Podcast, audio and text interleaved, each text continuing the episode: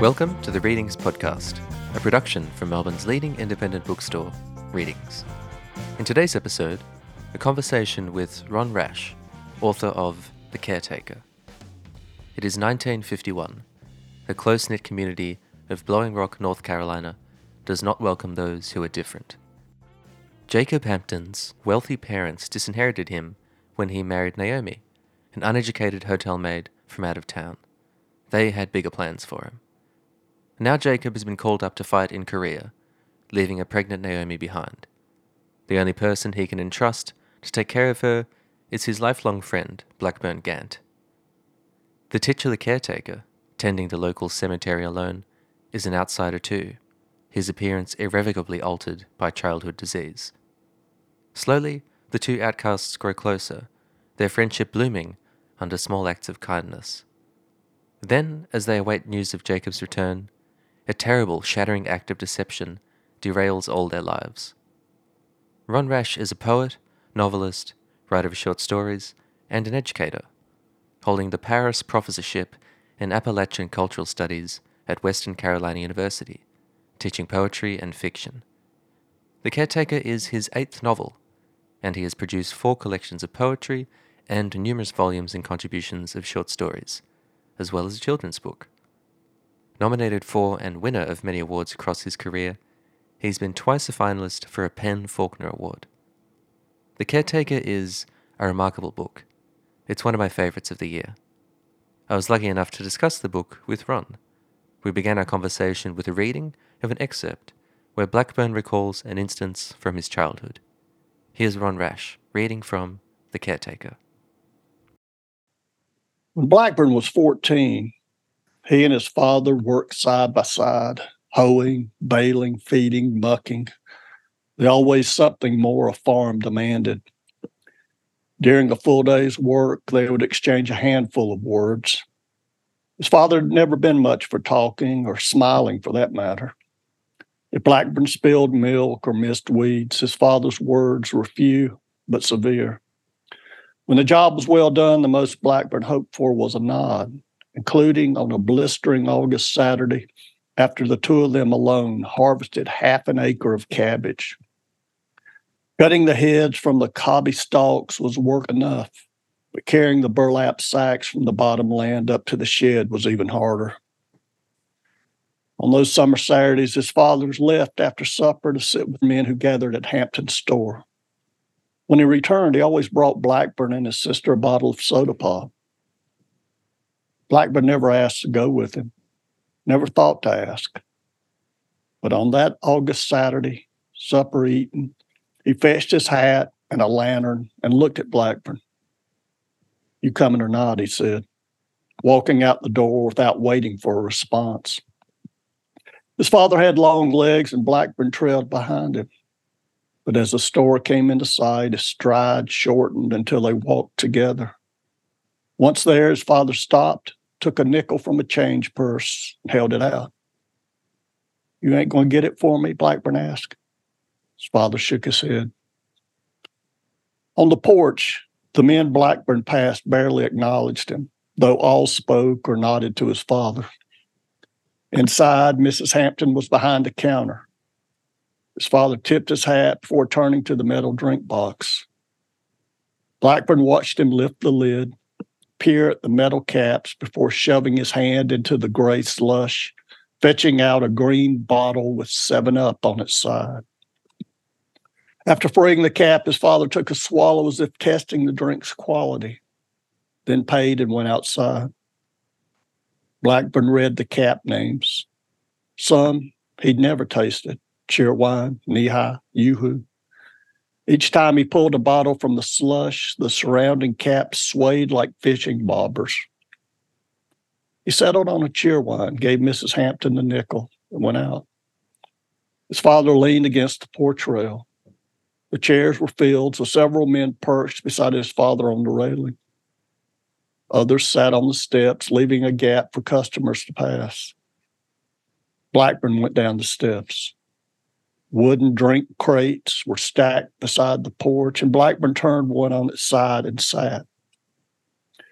The men spoke of crops and weather, told a few jokes and tall tales. Eight o'clock, Mrs. Hampton turned off the lights and locked the door, but the men lingered. The darkness made the men quieter, often attentive to a single voice. On the third Saturday night, a new man joined the regulars. Blackburn paused, he'd elbowed the fellow beside him, spoke, and then laughed. His father told Blackburn to go on inside. But through the screen door, he heard him clearly. That's my son, and he's already twice the man you'll ever be. If you say another word to who or about him, I swear before God, one or the both of us will end up in a hospital or a casket. You understand? Stranger answered, Yes, sir.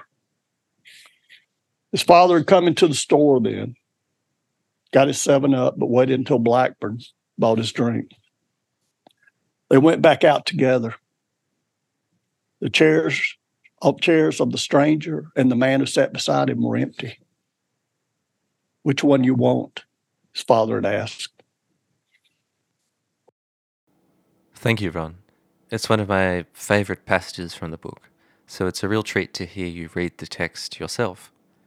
Perhaps to ground our listeners in a further understanding of the book, particularly the physical and temporal setting, can I ask you to tell us a little bit about setting the work in the early 1950s in the shadow of the Korean War?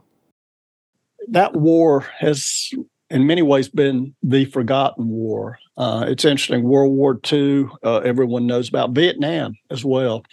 But uh, in the United States, and I, I, suspect in other countries where uh, soldiers were involved, it tends to be a war that that is kind of not emphasized. And I had older relative, particularly one who was a Marine, and he was in some of the fiercest fighting. And that was memorable for me, knowing his story. I mean, it, it was interesting. He he grew up in the North Carolina mountains, but he he was he always talked about how cold it was and one time he he said something that just has stayed with me over decades. He, he was talking about the fighting, and instead of saying the intensity of it, he said, then the fighting got thick. And I just thought that used that word thick. Uh, well, he was talking about hand to hand. But as I got deeper into the novel, the plot by the family to to uh, get rid of the daughter-in-law could not have happened at a later time. I think that's one part of it. Yeah, that's such a good point. It hadn't crossed my mind, but that makes so much sense. But the other thing that became more and more interesting to me as I got deeper into the book was that this was probably one of the last times where almost all human interaction would be face to face. Yeah, of course. That too. Unlike what we're doing right now. And so it, it struck me how much more how much more dramatic it is but also just how how how different that is. And and I just thought it was really interesting to to think about uh, as opposed to now. Uh, I'm I'm not saying one is better than the other. I think sometimes it's probably good that we have screens between each other, but also it allows, I think, a certain kind of uh, nastiness that could not be done if people were face to face. So I thought that was, you know, as far as the time period was uh, inherently more dramatic and interesting, just interesting, juxtaposing it with the present. It is interesting in that regard, and by you speaking to that, I'm made much more aware of the manner in which these people communicate with one another, particularly in that excerpt that you read for us. Because it's not as if these people are necessarily kind to one another in a way that we would understand kindness today, particularly as mediated by technology, for instance. And that story that you touched on, that one of the family trying to rid themselves of their daughter in law, I understand that this story is somewhat based on real events that you became aware of from a long time ago. Yes. Uh, sometimes I tell people that in some ways this is my most recent novel, but in some ways it's also my oldest because uh, about 35 years ago, a friend of mine told me a story, true story, about a uh, a, a, couple, a young man from a very prominent family in a small town in the in the Carolinas, who had eloped. He was 19, she was 16, and she was from a family that was much lower economically, uh, a poor family, farm family. his parents were outraged about the elopement. And after a few months, he was actually uh, drafted into fighting and went to Europe to fight in World War II. And while he was gone, the parents actually had uh, the daughter in law murdered, told him that she had died of natural causes. And as is the way in a rural community, small town, there were some people who knew the truth. And that's where, for me, the story was kind of if I were a historian, I would have been very up, upset because that's all my friend knew about. He did not even know if the uh, young man ever realized it himself. But for a novelist, hey, I'll take care of the rest of the way. Mm. And you most certainly have. There's quite an ingenious neatness to your setting in motion of this narrative. And I should say for our listeners that this is not a spoiler for this story per se, because inasmuch as this situation does set things in motion, as the title of the work suggests, the caretaker, really this story is much more about another man, this titular Blackburn. Can I ask about the decision to focus the story around him, about his life and his choices? Because in the hands of another writer, this could have ended up a murder mystery, for instance, with that kind of narrative conceit the family, the wife, etc. But this is definitely not that story. It's not what I thought it could have been, and it is so much more profound because of this. Well, that's what's always been, in a way, uh, disconcerting for me as a writer is that I I tend to wander. I, I, and and I think with this novel, I had the story, and in a way that it was almost as if it had put me on a particular track. I think what you're saying, almost like a traditional thriller, but the novel really wasn't doing what I wanted it to do. It just didn't seem to have the complexity I wanted. And actually, in the early drafts, Blackburn wasn't even a character. And then as I got deeper into the drafts, and I just couldn't find what made this this story work, I finally kind of came upon him. I realized that the caretaker in a cemetery would have to play some role, and uh, certainly once I got got into that, it, it just became a book about him. One of the hopes I had in the novel was that that becomes gradually more clear because I do have a, a, number of different points of view. But as you get deeper into the book, uh, we begin to really focus on him, and and he becomes uh, definitely for me. I, hope the other stories and the other characters are interesting, but I think we really kind of go to a deeper level with him. Yeah, we certainly do. But those other characters, the points of view that you mentioned, they help to build up the community of this small town into a very vivid place. And I think very interesting what I am left with most strongly is particularly a sense of how they communicate affection and love. I would agree, and and I would also add, I think that in a way, this is a book almost purely about men, particularly who would never use the word love, but they show it in their actions. Yeah, I hope it's not a stretch to consider that, given your own fluency in communicating these ideas, perhaps within your own background, this is something that you'd be familiar with, if not personally, then within the community? Well, I'm, yeah, I'm very familiar with it. Uh, I grew up in a very small town, rural area, rural rural county. My family's lived in the uh, North Carolina mountains for about 250 years, which is uh, pretty much in the same area. Um, but both my mother and my father's family, so I, I certainly feel like you know I have a sense of that, but also just a sense of how in rural communities, small towns, there, there is a very interesting uh, class dynamic. And certainly in this novel, I think the Hampton family, they are the people who are the the wealthiest. They own a, a sawmill, a couple of stores. But I, you know, I didn't want them just to be stereotypical people who control. They they've done a lot of good. I mean, there's a sense, in some ways, maybe of noblesse oblige, but but I think it's more just trying to to be decent people. For me, uh, that that's when the story gets interesting because uh, these people that in some ways we might admire, uh, suddenly their sense of control, I think, turns very dark in in the book. But um, yeah, the people in the community uh, do feel a certain obligation to them, and and at, at, the same time a certain fear. There there is a certain power they can exert on the people who fall into disfavor. Definitely. The way that the man who administers the town's telegrams, a vital piece of infrastructure, behaves with that fealty towards the Hamptons is almost as if he is a vassal acting out of fear, but the way that Jacob's father watches over him and comforts him in his moments of torment once he's back home is very touching and is revealing of that depth of character. At a certain point, the narrative splits off into two seemingly parallel realities, a creative decision I found really compelling, as I was so curious to know if or how they would be negotiated. I imagine this must have been quite technically demanding.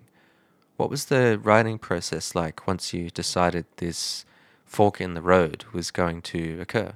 A lot of work and a lot of lost pages. I mean, I you know the book is uh, 260 something pages, but I, I, wrote over a thousand pages, and and and a lot of it was really kind of what you're talking about, trying to make this synthesis uh, as much as I could make it seamless. But uh, it, there was a lot of really having to cut back uh, certain scenes, trying to keep it as concise as possible and uh, I think it was just a lot of false turns and and and just slow, slow to where it felt right, felt unified, and that was kind of the part of. And I think in some ways it was probably the the most carefully structured book I've ever written.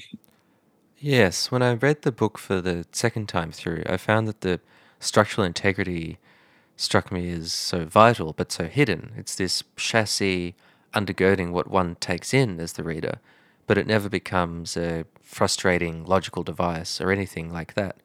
You're definitely in control. Do you think perhaps this comes from fluency and connection to these places, to this world? Certainly, uh, because of my family's long history in the region, that that certainly, uh, I think I'm, I'm always aware of the sense of generations of my family being up here you know, I have some relatives who have done some pretty good archival work, and and so I have a sense of going back into the 1700s where these people live, some some aspects of their lives. But I'm fascinated with the region. I'm fascinated, particularly, and, and I think this is where I feel a kinship to a number of uh, Australian writers. The connection between landscape and the characters. Actually, in my third novel, uh, The World Made Straight, I have a character say landscape is destiny and I, I, love that sense of the landscape, uh, what kind of impact it has on characters. In my particular region, it's because it's a mountainous region. I found two things really interesting that seemed to happen: an intense sense of place in wanting to be in this place, and almost feeling as if the mountains are almost womb-like, uh, protective, but they're they're keeping outside forces at bay very nurturing in some ways. And yet at the same time, the sense of the mountains, because traditionally people who, who farm uh, are going to be in the low lying parts, a sense of the mountains being oppressive, eons of existence against such fleeting human lives, and a kind of fatalism uh, and sense of uh, smallness. So those kind of things, I think, to me are are fascinating, and and so that the landscape always plays a huge part in my work. Uh, its impact on the characters, and and I think you sense that in this book as well. I really do personally, and I can see why you would point to Australian authors. Tim Winton's sense of place, landscape, and the effect on character that you speak to, for instance. I have just one more thing to ask you about and that is about Blackburn. He seems to me to be a character who you have poured a lot of consideration and thought into, and he seems to embody a lot of those attributes of the landscape you've just been speaking to. If you could, what would you ideally like the reader to take away from Blackburn? Well, I, I think this ultimately is a book about love, or you know, sometimes what is justified as an act of love, certainly uh, with the parents. But uh, yeah, uh, Blackburn, in, in many ways, I, I, it's interesting. I think writers later in their lives, or at least I've, I've, I've noticed this with some of the writers I particularly admire. Uh, William Faulkner, for instance, uh, as they get toward the end of their careers, I think sometimes want to give a little bit of hope to the readers. Shakespeare with The Tempest, uh, a late career play that's so unlike Lear. I mean, it's a it's a play about hope. And uh, Faulkner's last book, The Reivers, is is a book that's that in many ways hopeful, light, lighter. As as I was working on this book, uh, United States has been so stratified. I mean, it's it, we're just constantly looking, and I, I, don't think it's just the United States. It seems like the whole world right now is just uh, there's a sense of just everyone looking for the worst in each other. And and I kind of wanted to have a character who would embody, kind of remind us that other side of what human beings can be. I mean, not to sentimentalize him, I, and I, hope I don't. I mean, he has his flaws, but I think uh, in his actions, he really embodies much of what w- we can admire in people. And so I think as I worked on the book, I, I, just, you know, he's he's going to have his temptations, but I think uh, he has to be tested, and I think that's that that will, um, you know, in a sense, to me that that became the really interesting part.